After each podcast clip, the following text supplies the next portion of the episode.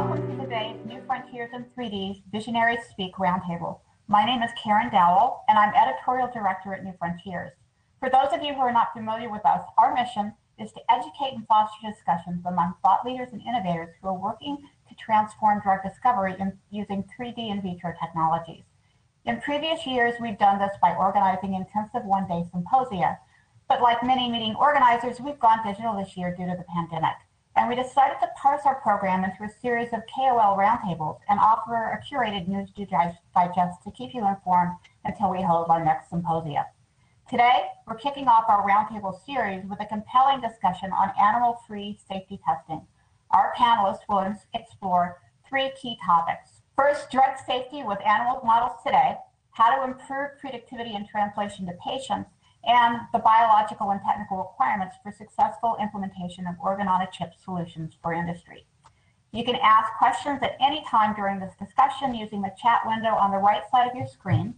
Our panelists will answer them as time permits during the Q&A. And now it's my great pleasure to introduce today's panelists. First, representing the pharmaceutical industry perspective, we have Dr. Stefan Platts. Stefan is a senior R&D leader and passionate scientist at AstraZeneca, globally leading clinical pharmacology, pharmacometrics, as well as toxicology and pathology. Creating groundbreaking medicines and being led by innovative science is in the center of his work. Stefan is a board-certified toxicologist, in addition to earlier qualifying as a certified veterinary pathologist at the University of Munich. He has over 25 years of experience working across global pharmaceutical companies, including Roche and AstraZeneca. Stefan believes that collaborations are key to expand our knowledge and expertise. Next, we have, representing the academic perspective, Professor Thomas Hartung.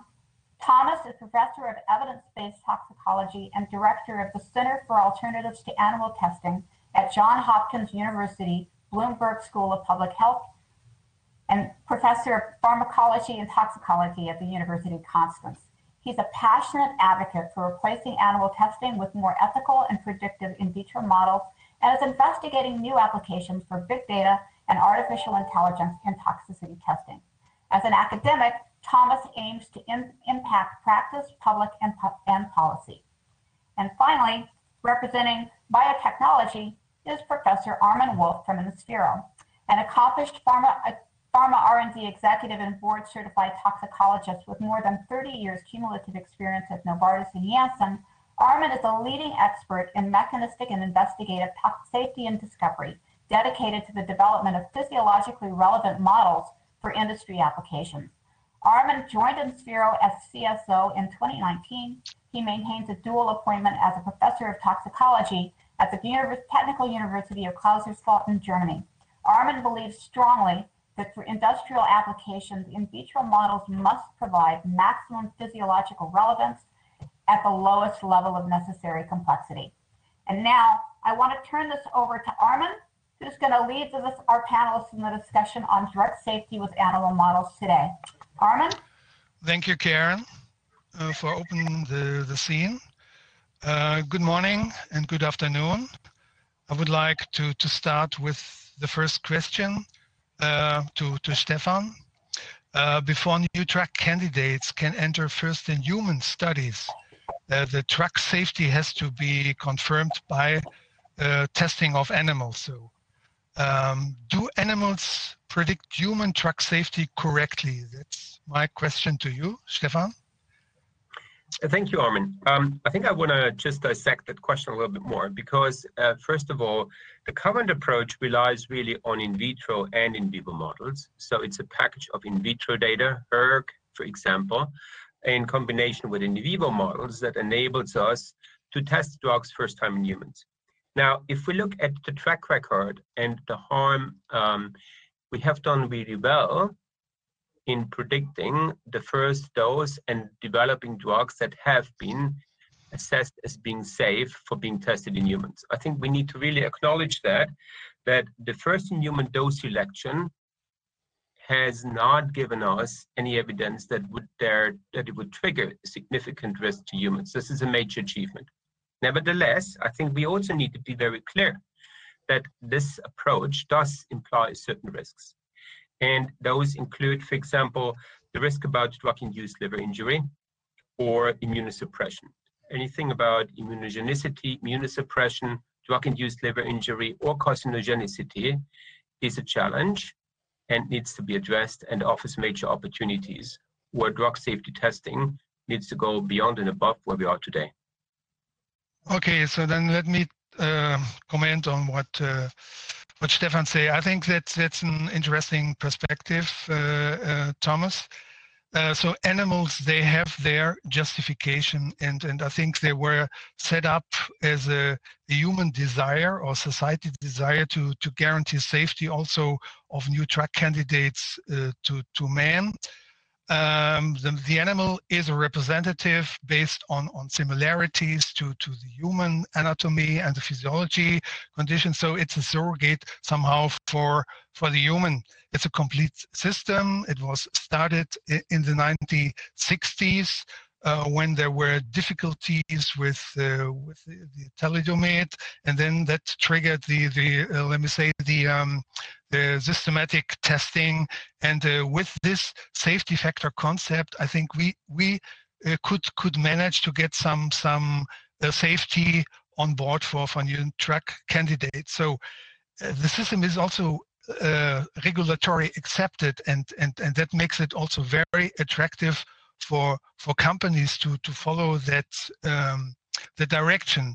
But nevertheless, there's an interesting publication coming up over the from the EMA, which said that about 90% of the IND candidates which were supposed to go into the clinical phases, into the clinical testing, that they failed. So and that makes it a bit, let me say, less appearing as less attractive that these candidates are dropping out. So what would you comment here, Stefan? So, yeah, and thanks for mentioning. That's a paper published from EMA on a range of molecules, and it was published, I think, 2018, if I recall it correctly. So this looks at an entire portfolio of drug candidates, and you probably need to look at it and dissect it. So what are the main reasons for attrition? If I look and I take in our own experience published in the 5R paper from Pangalos et al., just about, I think, end of 2019, we call out the biggest failures are mostly related to not translating the efficacy we see in kind of in vitro and in vivo models. And I'm calling out the efficacy to then have biomarkers and then later not seeing the efficacy in the phase two. So the attrition is mainly related to phase two, where our biomarkers don't translate into human therapeutic benefit. Mm-hmm. I think that's one main area. Other areas, when you look into that, often are very driven by strategic perspectives. So one needs to be careful. I think it's right. There is overall the success rate for molecules, making it all the way from start and discovery to development, is significantly low. It's a major challenge for us to reduce this high attrition, but I don't want to make the conclusion that this is mainly related to in vivo experiments. Yeah, there are many other factors, and it brings back to what I have put in there. We need to have a much more better and in-depth understanding about the biology. Agree, Thomas? No, he can you hear us? Apparently not. Yes, what this paper shows to me is that we have an issue with translatability. So, and I think whether it's efficacy or whether it's safety, there may be some other reasons. It shows that the animals they are fit for their purpose, as you said, for the first dosages. You can take some essential information, but I think it will not guarantee that compounds are dropping out, and you mentioned also the DILI as a case where we have, let me say, even if a compound passes the safety test in animals, and also passes the clinical phases, we observe this idiosyncratic type of reactions then post launch, and I think this is telling me that we do not catch up these effects good enough by the standard testing of using animals. And I think there is some great work. Whether it's, for example, call out the CEPA, where we look at ion channels to make much better predictions of an arrhythmogenic or teratogenic risk. This is a great initiative. It does demonstrate value. It will help us in more rapidly selecting the right candidates and therefore minimizing animals. I would also call out the FDA database, I think it's LTKB, where the FDA has put a high number of molecules with all the related information into a database and made it publicly available. This offers a fantastic opportunity, and that's also why I said there is cross-collaboration is kind of key. And within safety, we are in a very privileged situation, as we are in a pre-competitive phase, where I believe the safety of patients is dominating above any kind of commercial interest, which is a fantastic opportunity to meet. So safety, in a way, is prone to help accelerate and innovate how we use alternative models to test and make predictions.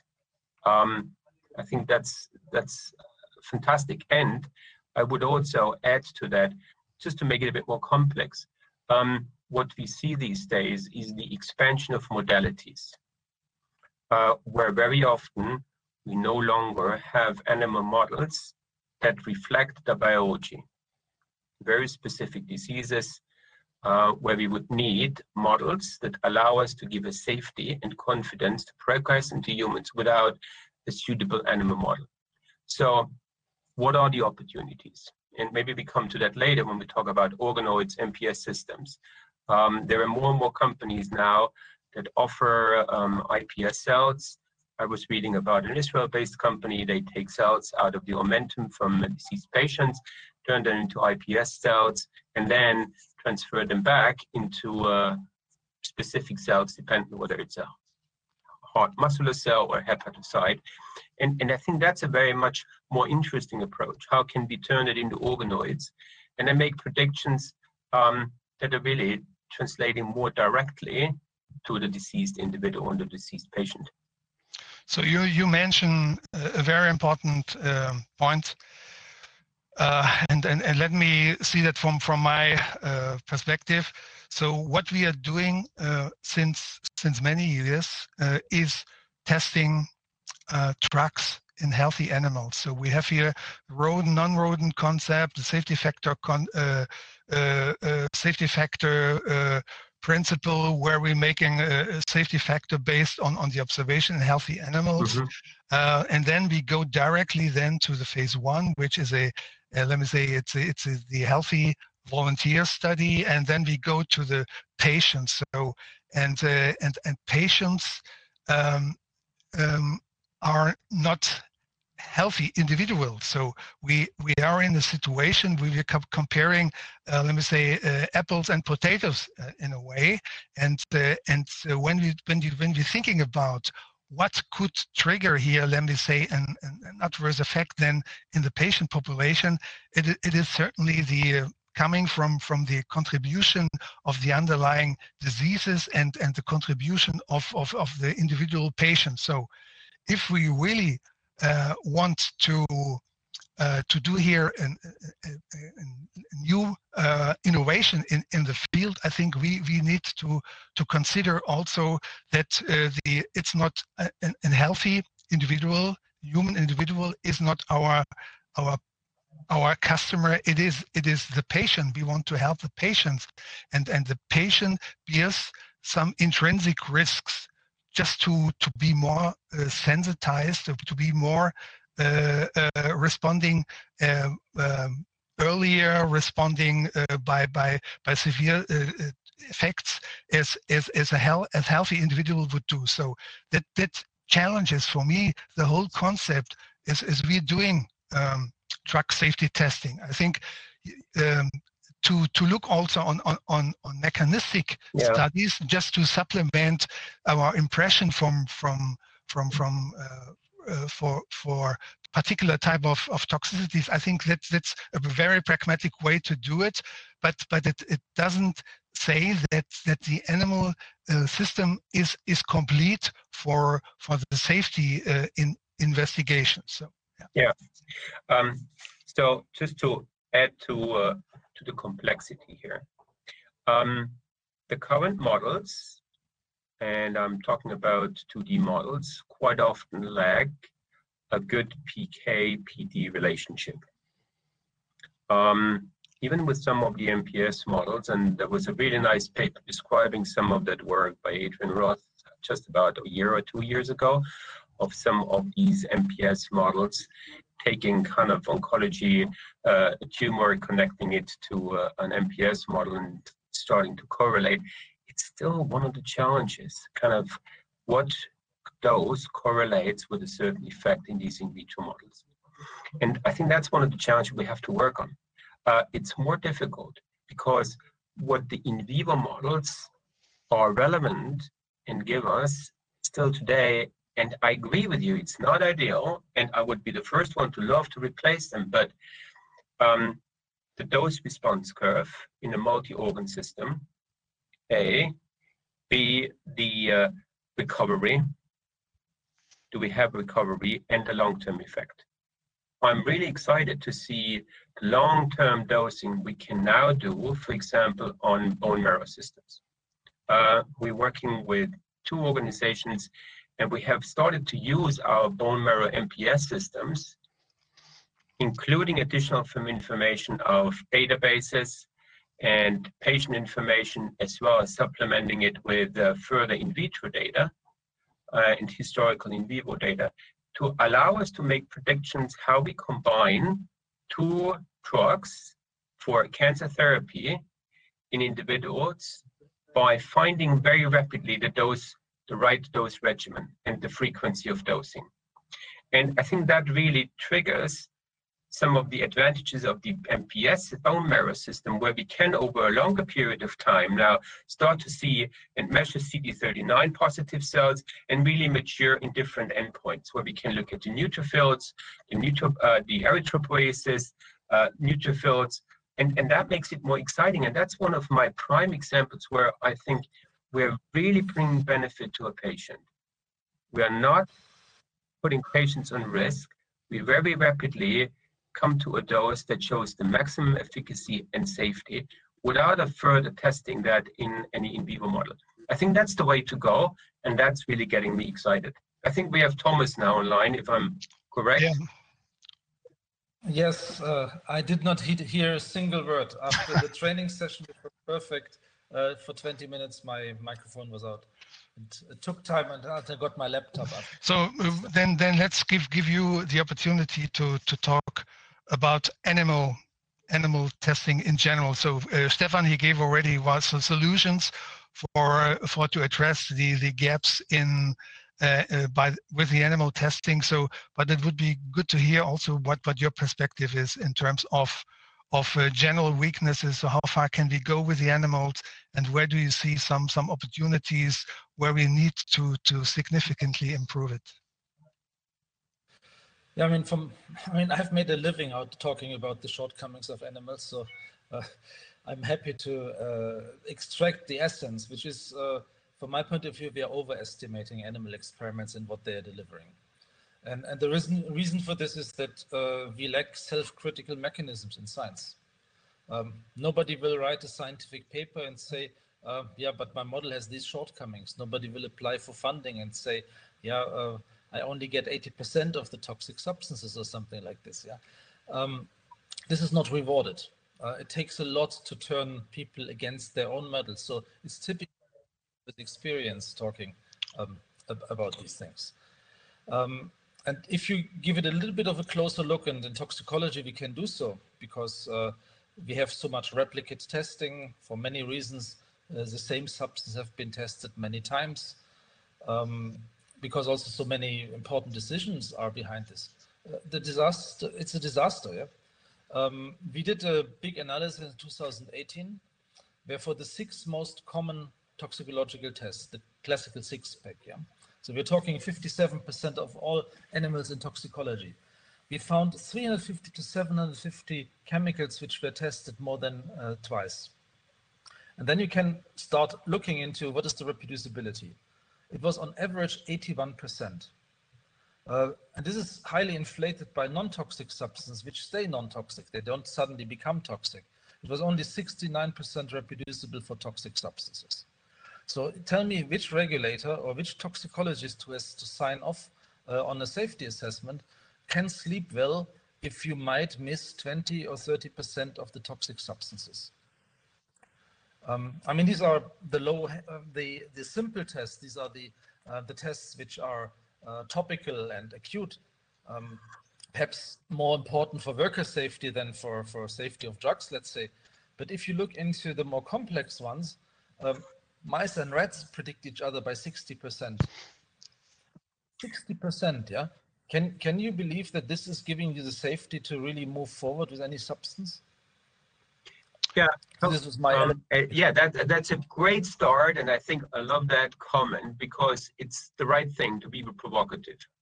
My first question to you would be, if you talk about these numbers of experiments that could have been avoided, and I would be the first one to sign on if these are unnecessary experiments, are we talking about drugs or patients, or you are covering cosmetics, agrochemicals, because we should not repeat experiments. And I'm completely with you that there are plenty of opportunities, and that's exactly what I said before. We should do more in the pre-competitive space and collaborations. There were some great initiatives coming out of Horizon 2020, etc. But let's just clarify that for a minute. When you say that we are having a lack of productivity, what do you mean? Okay, I mean, first, the data I refer to came from the industrial chemical space. In the pharma area, you have a very different situation because you move into humans, yeah? And you get human information. And there is also a process of selecting things out which have some seem to have liabilities when putting your money on the best candidates. Still, earlier analysis from Olsen and others showed that the health effects, the side effects which were found in patients were predicted only retrospectively 43% by rats and mice, some 60% in when you included also dogs and monkeys, which was not very promising. But we have also to see that most of the health effects when going first in humans are relatively mild, and these are things which can be handled, and you learn it. You have a completely different filter in pharma than you have in other areas where you don't have this control. Yeah. I think that was an interesting discussion. Can we go to the, now in terms of the splitting the time correctly for this 1 hour, I think we have to go to the topic number 2, which is about improving predictivity of drug safety for patients. So, and I think it's important that we address this patient aspect here, that we bring in the disease component here in the predictive mode, and that starts by the question, what are the possible reasons for the low translation from healthy animals to patients? So, and I'm just coming back that we were mentioning that the disease per se is changing the outcome of a toxic response, and it makes a difference whether this is in a healthy subject, a healthy animal, or it's in a diseased animal. So, and what type of safety testing strategies can we use here in order to improve the outcome? So Stefan mentioned already a couple of things which he is using, and I think that all makes sense. Just to get the confidence on the safe track, and we're doing that maybe not in a systematic way. We're just doing that as based on the upcoming project. So what do we have to do systematically to address this underlying disease, this patient-centric component which is coming from the disease in our in vitro testing strategy and for the development of better test systems. So maybe can we give the words to Thomas here? Okay. He was so quiet for a while. Yeah, I mean, from my point of view, the wrong answer is to create disease models in animals and then test the toxicity of the substance. Because then you have done two things which are wrong: the species differences, which I just referred to for healthy animals versus healthy humans, and then you put on top an artificial disease, which in very rare cases really reflects the disease in humans. I think the way forward is to gain as much as possible information from the early clinical trials, because in these early clinical trials, we can do today with biomarkers, with omics, which you can run on blood samples of these volunteers and early patients. You can really understand what is the network which is deranged by the disease and how does treatment affect this. And this, I think, is at the moment, so type of systems toxicology approach. I think this is one of the ways going forward. And the other one is to model disease human relevant in microphysiological systems. We see how they are mushrooming. The big thing at the moment is to go from microphysiological systems to micropathophysiological systems. So really reflecting disease in a human relevant way, and then you have no limitations really to address, is there something different in the effect, the toxicity of a substance in a diseased organoid. Yeah. Mm-hmm. So what you're saying is that you would consider also then testing drugs then in comparison to undiseased conditions, under diseased conditions, and that these testing will depend on the target which you are trying to address then by your therapy then in under the in vivo patient situation, coming from the patient itself, but also addressing then some multiple factors which could be then enhancing the effect. So that you're creating disease models, human relevant disease models, which you then applying for your safety assessment in comparison to healthy conditions. So for instance. Yeah, exactly. I mean, take COVID-19 as a good example. Yeah, it is something completely different if there is an infection in your body, which is producing a cytokine storm and heavy immune reactions, and you're treated with some type of chemical entity compared to an undiseased situation.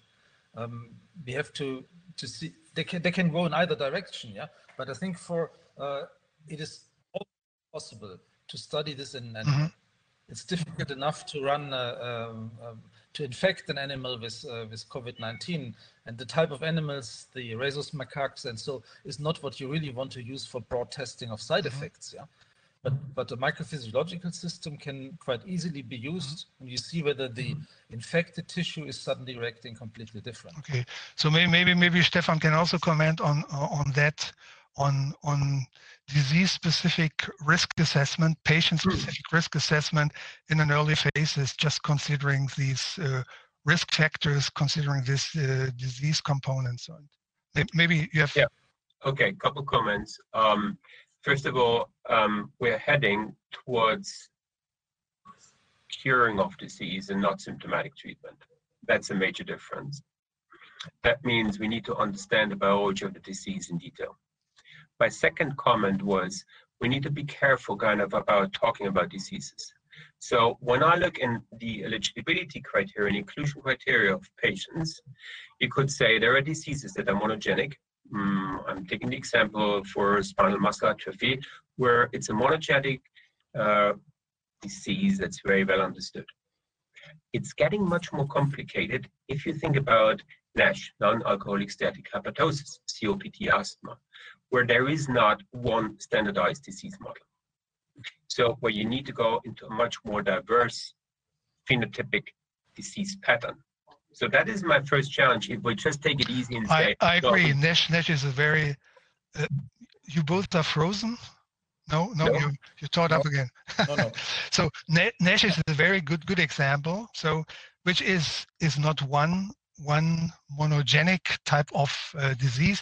It is also a development of a disease which starts from the steatotic conditions, where you have then the inflammatory processes, then leading then to the fibrotic changes, which you then will see in the patients, and which you then could address then by the treatment, drug treatment, for instance. So which means we will have a continuum of a disease, which is NASH is, let me say, the stage before you have the hepatocellular carcinogenic response, and which means we need then also to have models. We need to see models which then may have the whole sequence of events, which also have then the progression of the disease. Is that what you're saying, or did I misunderstand?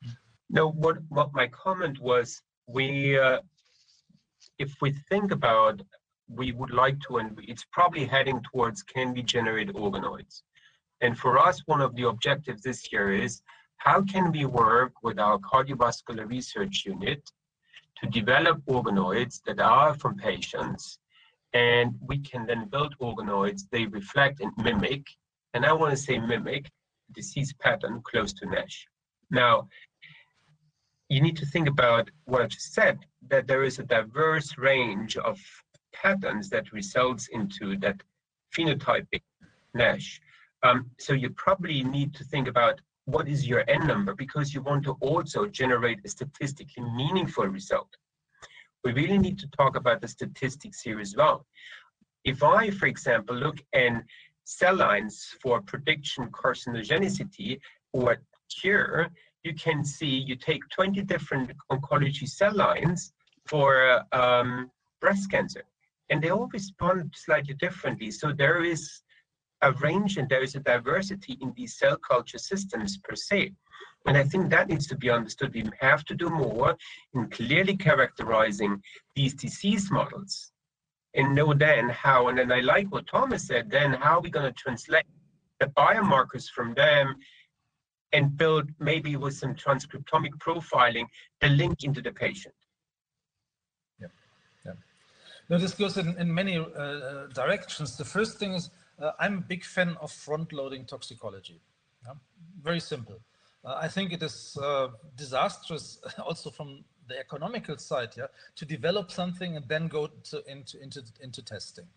And so we have to take advantage of everything we can do preclinically already, from target evaluation, but also why don't we address toxicity endpoints in the efficacy models we are doing? That's the disease model, and you can also look into what is smelling like a side effect. Yeah, what is smelling like something which is unwanted? But this is an analysis which is very often not taking place. And then the other way around, all of the changes suggest biomarkers in the clinic to follow up. Is it relevant in humans? Is it really taking place? Is something derailed in a similar way as in the preclinical models? Mm-hmm. Just as a comment to that, so from my pharma time, I know that in these early efficacy studies with an animal model, that also safety endpoints are included, but not in a systematic way. So what always is important is the liver. What Stefan also pointed out, DILI is one of the, let's say, reasons for the attrition of many compounds. And in the clinic, depending on the underlying chemistry of a company, it can be more or less. But I think this type of endpoints and biomarkers, they can be included together with the efficacy biomarkers. So that's doable in many cases, but it's not systematically applied. I agree. Yeah. So that could. And the toxicologist. Yeah. So toxicologist needs to be part of the development team. Yeah. Yeah. Can I correct you? The toxicologists need to be part of the discovery team, because that's where we start. And the second point is, both of you are representing from your background some of the leading companies who really are light years ahead of many of the small ones trying to develop things, the investigator-driven approaches at universities, where a lot is wasted by not considering toxicology because they don't have the background of doing so. Mm-hmm. Oops. So okay. We lost our moderator. No, so then I think that is the, when I look at safety testing, I think we have the development, we have the discovery. Now, obviously, regulators have a very difficult task, and we should not underestimate it. A regulator is not per se a conservative person. A regulator does have a responsibility for approving the drug for being first time tested in humans or being developed further on and being then launched. So that's a huge responsibility. And there is some caution and some conservatism is maybe understandable. Nevertheless, there's some good papers. There was one paper just published in Regulatory Toxin Pharmacology in 2020 from the FDA, where they really opened up the discussion. So it isn't like the regulators are not moving. For us, and here it is, how can we bring in a faster way medicines to patients? It's really critical that we are picking drug candidates that predict toxicity or minimize the risk of toxicity as we develop it. We don't want to just make adjustments to a tox profile once the candidate is being selected. And I think that is the unique opportunity, which feeds then hopefully at some stage into this regulatory arena where discovery specialists, discovery safety specialists are fully embedded in the teams, where we look at kinase profiling, we look at channels, at ion channels, we look at secondary pharmacology, we look at QSARs, structural alerts, just to talk more about the small molecules. This has taken up a major kind of part of the safety, modern safety organization in industry today. And I probably could talk about the number of examples, not just from AstraZeneca, probably from a lot of other companies like Armin had worked on, who have really made significant progress. I think there is an opportunity for us maybe to communicate more what we are doing in that space and how we are trying to change it. We had Ewart et al. In 2018, where we combined first time like a heart and a liver model. And we showed that there is kind of a metabolism that can trigger secondary then cardiac arrhythmias. So cardiac toxicity, there is an interconnection, because that's the other challenge of us. We are not looking at one organ in isolation. We need to connect the organs. And that is maybe a challenge I would like to hand over to you, Thomas. Where do you see the opportunity here in connecting different organ types? Yeah, you speak a lot to my heart. Yeah? I mean, you know that we have done a workshop on investigative toxicology published 2 years ago with 16 pharma companies, which is describing exactly these processes and the needs to have toxicology work there. The organ interactions, I think, is obviously the next big challenge. We are pretty good now in producing almost every organ as organoids, as organ-on-chip solutions, but the multi-organ-on-chip is still in a very experimental phase, but with tremendous breakthroughs. This challenge by DARPA, NIH, FDA to produce a 10-organ chip, which is 28 days viable was a very big investment of some $70 million. And it has shown us a lot of this. And there's also others in Europe, tissues and others who are producing multi-organ models. I think there's also a big chance in modeling these. I think we can do this also computationally. Take the if we start building computational models of our organoids, I think we have the opportunity to start putting these together, these individual models, with some models of kinetics, for example, and blood flow. And then we can run the virtual experiments, which we can then verify again in our experimental settings and make our models better and better. Yeah. So we are at the moment entering really into dynamic modeling computationally, and we hope then to test these things in vitro in order to optimize our models again. That's, I think, also a future thing. And if you allow me one last comment to the things you said earlier, I think we should be aware the most important thing is how FDA is handling these new methodologies. You said the regulators are not conservative, and that's exactly the point. At the moment, there's so much movement in embracing microphysiological systems, for example, which is absolutely key. And it's key for a very simple reason. Here in the US, we are 4.25% of the world population, but we consume 48% of all drugs, and 64% of all drugs under patent. So every pharmaceutical company is mainly looking to the US market, and the FDA is setting the pace. So I really applaud their programs to microphysiological systems, because that's what is needed, that you dare to use these also for registration purposes. So we are already on topic number 3, so that you took over the time when I dropped out. And I think you addressed already some key approaches. So you mentioned the microphysiological system. You mentioned, I think you should also have to mention that we have here the possibilities working with organoids, with spheroids, having here, and let me say, a new dimension of creating microphysiological systems. And you mentioned also that we can use the computational opportunities, and we should use them more for the modeling and simulation of the ongoing data, but also for the development of prediction model. I think it's an interesting approach. And Thomas, you have also some experience in this arena where you using, let me say, the data not coming from pharma, but from chemical tests that you can use here artificial intelligence and also the machine learning to create here some algorithms which allows you here some better understanding of a chemical structure in a whole organism.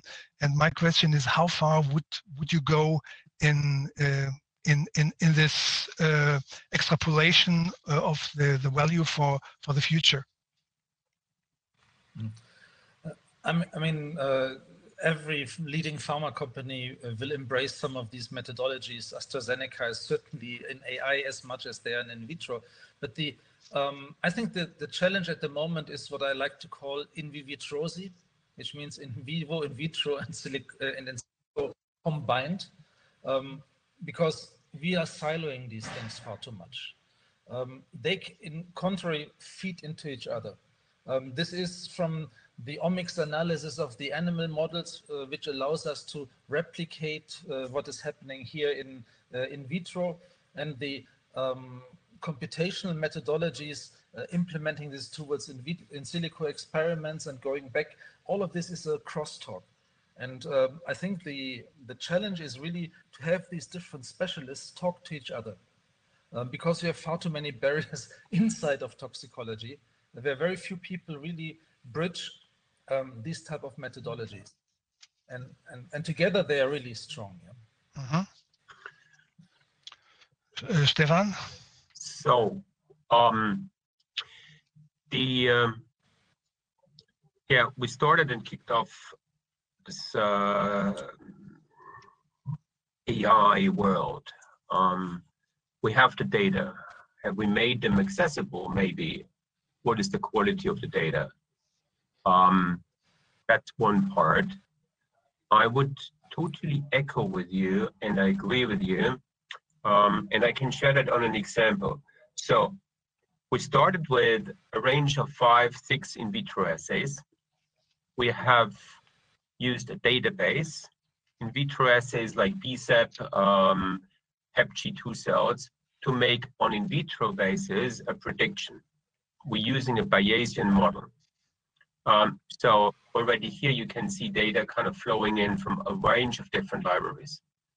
We add now some bespoke studies dependent on the mechanism, dependent on the disease, and we have recently started using transcriptomics. If you think about this flood of data out of internal and external databases, the sophisticated models, I totally agree. The outcome of the prediction of a human risk needs the integration of data of high quality, structured approaches, proper annotation, thoroughly executed in vitro experiments. That's the basis. If we miss on that, and I think a number of people are taking it, you know, I'm just going to buy anywhere some data, and I see a lot of companies offering kind of, predictive tools on some crappy databases. That's misleading. And that is a bit of my concern, that we all now jump on the bandwagon of MPS and we all kind of cry, hooray, and that's it, and we combine, and there are workshops, but it is more complicated. We, for example, need to think what databases. We started to use a knowledge database, knowledge graphs, not only for identifying targets, but also now making predictions about connections between pathways. Only in combination with understanding of pathways, looking for very specific markers, these MPS systems really drive the maximum value. I couldn't agree more. I think the three things which are important is quality, quality, and quality.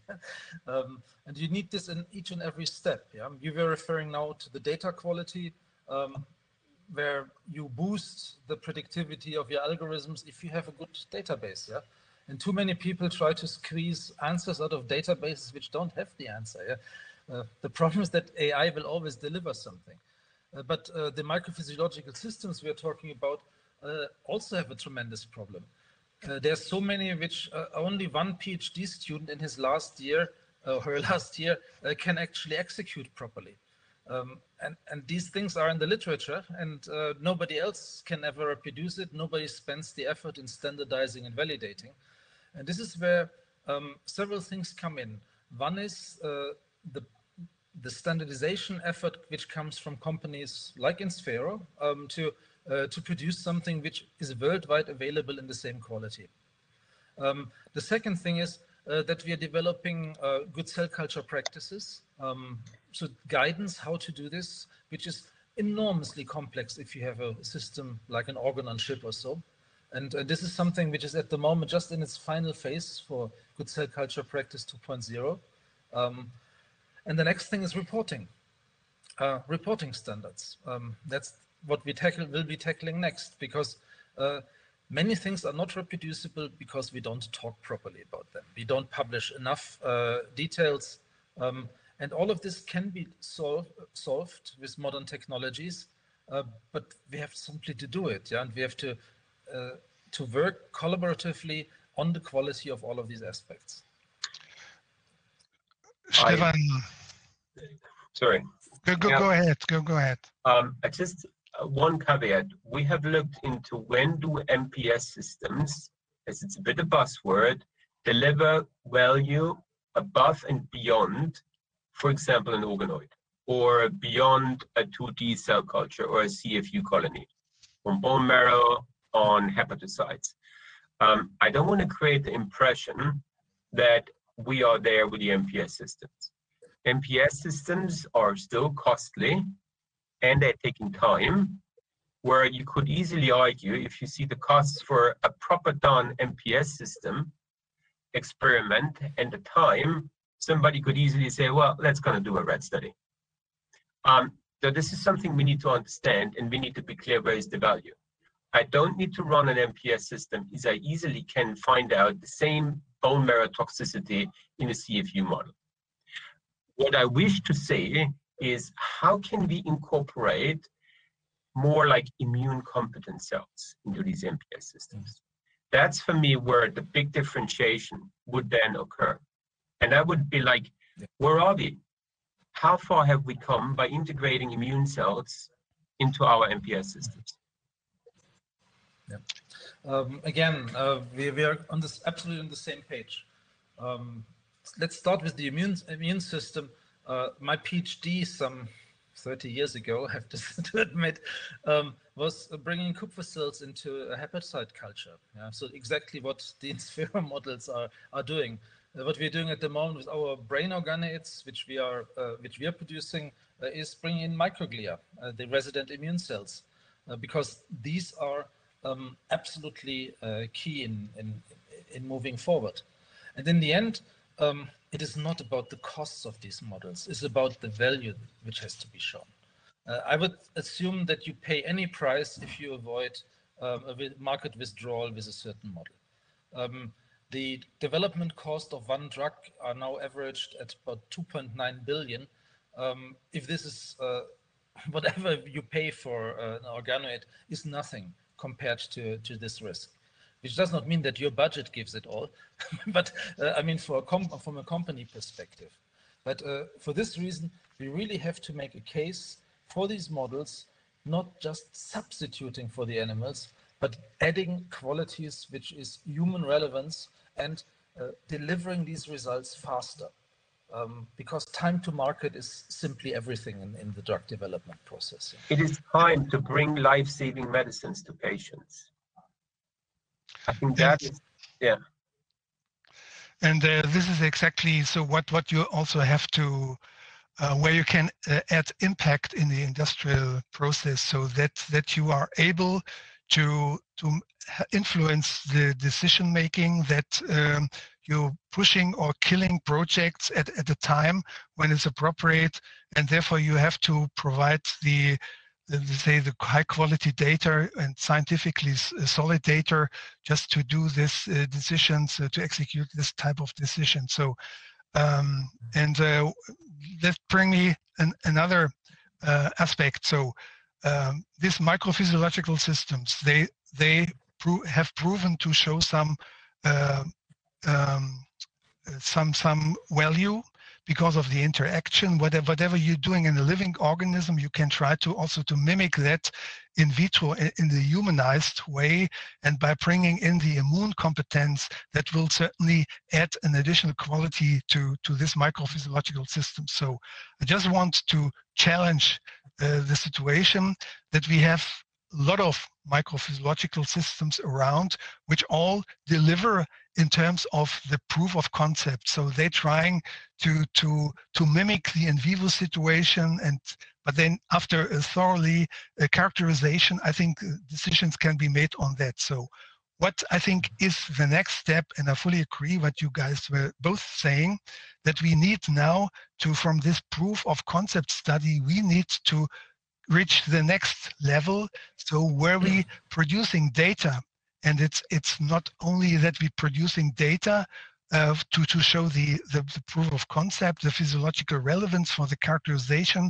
We need to show that by validating those models with reference compounds, agree fully what you said on the databases you need to generate, and then also applying these models. And that will certainly be the next, let me say, the quantum leap, which will then we have to reach.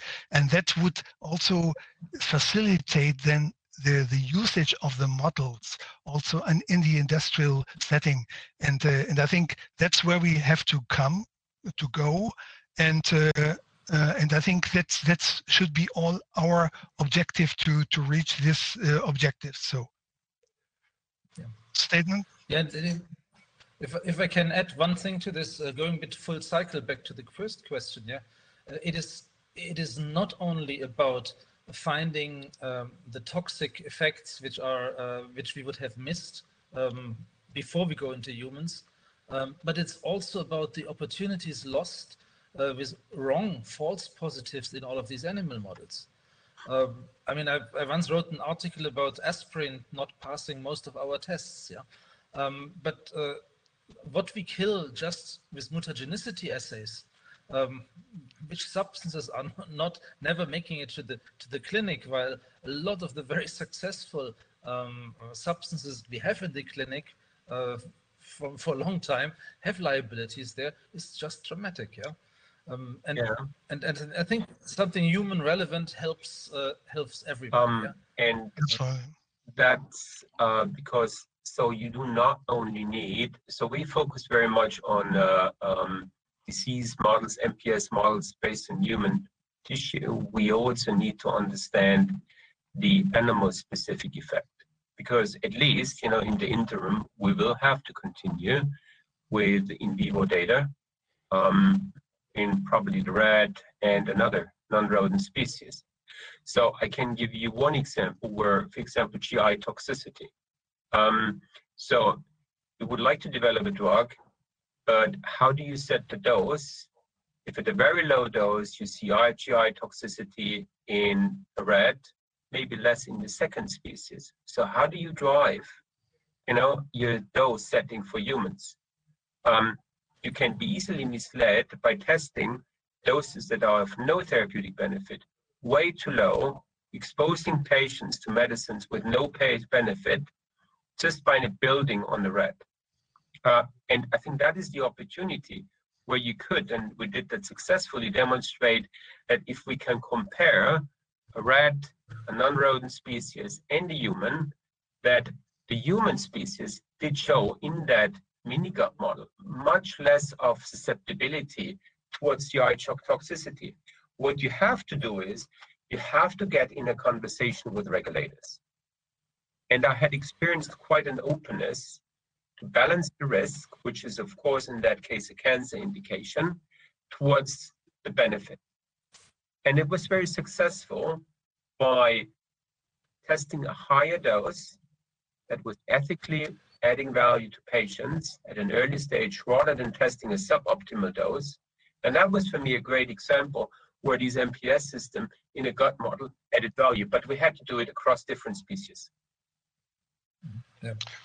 And you said you have to convince the regulators, and this is one of the big challenges for moving forward. It is often very difficult for the regulators in the industry to talk directly to each other. The FDA cannot invite individual companies.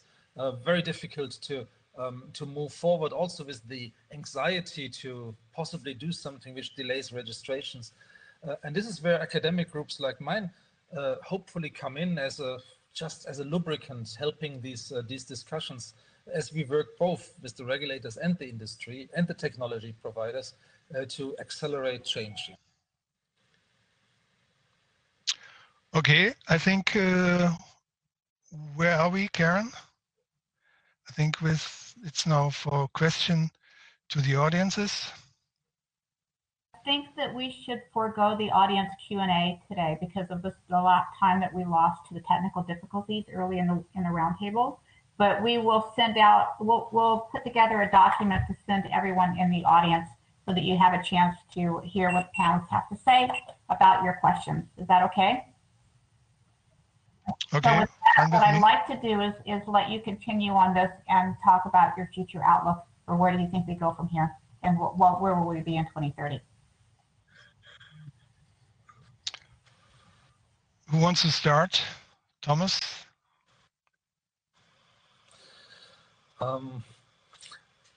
I believe that these technological developments, which are rather young, I mean, we really have stem cell biology, human stem cell biology available to broad variety of labs only since 2006. Yeah, AI only since 2012, really in a way that it is meaningful delivering. Yeah, and others. I think that these technological developments and their integration, and their validation and quality assurance, and their proper reporting will by 2030 give them a much broader availability and reliability.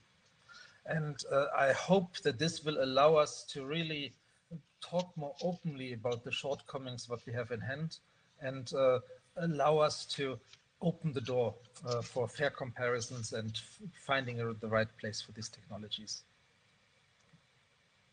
Stefan? So I think about 3 years ago, and Thomas, you and I talked about the quote from Francis Collins, the NIH director, who had one way reaffirmed the importance of animal experiments, but clearly set up a high bar by saying we should have, was it 10 years from now or 20 years? 10 years from now, replaced in vivo animal models. I think it is a really good challenge. So I don't want to say, where are we in 30 years? It's more about how much do we want to challenge ourselves? And I think as higher the bar, as better we will do to meet up to the challenge. So in a way, I would agree. It would be fantastic and it would be excellent if we would have better predictions, way, way better than what we had in the Olsen paper, striving for the 100%, which is unlikely to be ever achieved, but getting there and doing that with better models and replacing our animal models. I think it's a dream, but as it is, you need to believe in your dreams. And that's why I would really, really like to conclude and agree with Francis Collins about, let's try to do it in 10 years, even if it's a stretch, and we set ourselves apart. Great, great vision, Stefan and Thomas. I like to be ambitious, and I like to set the bar high. So that is always needed in order to induce changes, and to be more concrete. I would say that we continuously learning to reduce the animal in drug safety testing, because we have this special application, as Stefan mentioned, to deal with questions coming from animals. We're trying to mitigate them, we're trying to compensate them, we're trying to also to create the respective models. And I think that will be a learning curve for the next 10 years or 9 years, and I believe that we have to make the reach the milestone that we really translating that we make the move from the proof of concept studies in this microphysiological systems, which I strongly believe that this is the future for the human discovery field, as also the human safety field, that we will come to that milestone when we are able to increase the throughput, when we are able to maintain the quality, and when we can really talk about data in the same type of quality, and that we using that also the latest technology as artificial and machine type of machine learning, and in order to extract these databases. So that's my vision, and I believe I'm not so far away from yours. Yeah, absolutely. And if you allow me a shameless plug, yeah, the three of us are involved in an initiative to help forming a community on microphysiological systems by organizing at the moment the first World Summit in June of 2022, and with two virtual meetings in June and December this year leading to this. And we want to create an international society on this occasion, because it will be important that all these very promising developments talk to each other, learn with each other, and also then are accepted with each other. We will not be able to run validation studies and all of this for all of the different models which there are, but we need to build trust. We can do so in a collaborative way. Okay, Karen, do you want to? All so very much, not only for this excellent discussion, but also for your patience as we work through the technical difficulties earlier in this roundtable. It was really a fascinating discussion, and I hope that our audience leaves here very satisfied with the information that they've learned from just listening in on what you have to say. We do apologize that we didn't have enough time for a Q&A. but we will make sure that we send you a document and try to address as many of your questions as we can after this roundtable. In the meantime, I ask you to stay tuned for our upcoming Visionary Speak roundtables on topics such as diabetes type 1 research, how do you balance experimental complexity with scalability, and transformative advancements in screening technologies. And with that, I thank you all very much to the panelists, Thomas, Stefan, and Armin, for sharing your knowledge with us today, and to the audience for attending this event and listening in as they had a chance to talk about animal-free safety, drug safety testing. Thank you very much. Thank you. Thank you very much. Thank you to all of you, the audiences, and to Thomas and Stefan. Thank you in particular. Bye-bye.